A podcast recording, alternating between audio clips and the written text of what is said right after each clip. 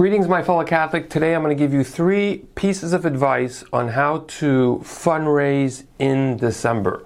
Obviously, December is a very, very, very important time of the year for fundraising, apostolates to um, to get those last donations in. So I'm going to give you three pieces of advice um, that I found to be very, very beneficial. So stick with me to the very end. I think the third one is going to just tie everything together, and you're going to have a perfect plan moving forward.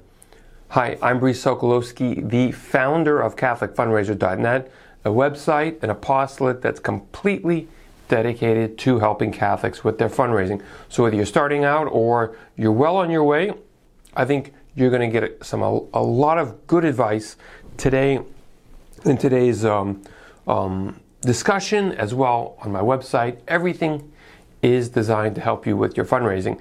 And to add on to what we're going to be doing today, make sure you download my free gift to you, the 10 Commandments to Catholic Fundraising. These are 10 things that I have found to be very, very uh, effective with my fundraising. Um, it's been a lot, a lot of great feedback um, from a lot of people. Tons of people have downloaded it, and um, I think it would be helpful to you. So, on top of what we're going to be talking about today, I think you're going to enjoy the 10 Commandments to Catholic Fundraising. The link is going to be right below, as well as all my notes and discussion um, on this topic is going to be as well on the link below. You just go over to my website and you can just read along everything that we've spoken about today. So let's dive into three recommendations that I have regarding December fundraising. The first recommendation is when you're going out asking people for money, it's great to say it's the end of the year, please consider a financial contribution. Definitely you should say that because it reminds people, but however, you always have to remember that people don't donate simply because it's the time of the year.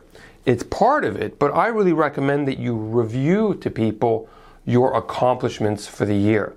So don't just say, please donate and support us at the end of the year. Your gift can be tax deductible. That's all great, but that's secondary to reviewing what you've been able to accomplish um, because people donate to apostolates, nonprofits that have a plan.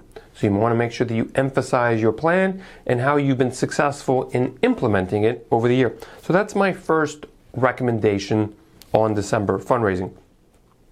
The second one, and this is one that almost no one no one pays attention to this, but the ones who do get a lot out of it. And it's this concept of divide and conquer.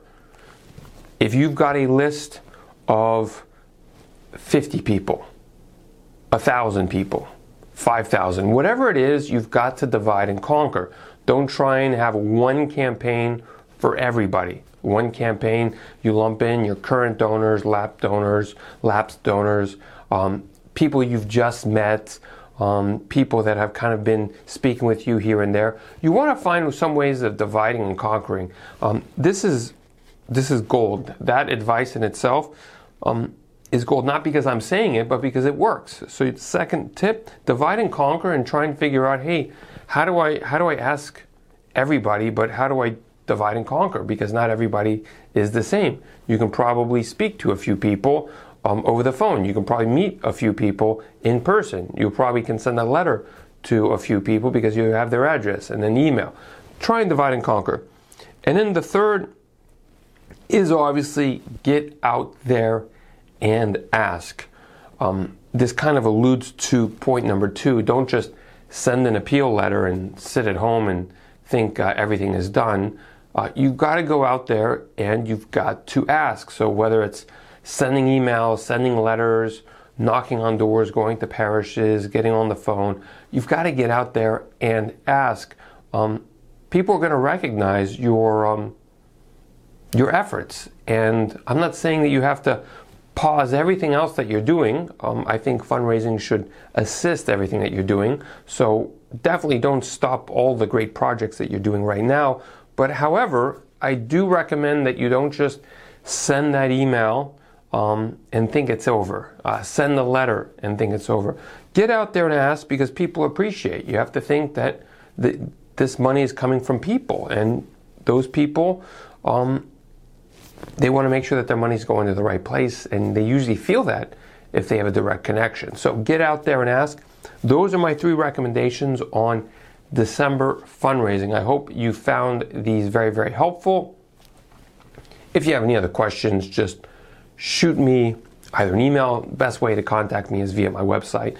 There's some instructions on how to do that, but definitely contact me. Share this with an apostolate, a religious community that you think might benefit uh, from it as well. God love you and speak to you soon. Bye bye.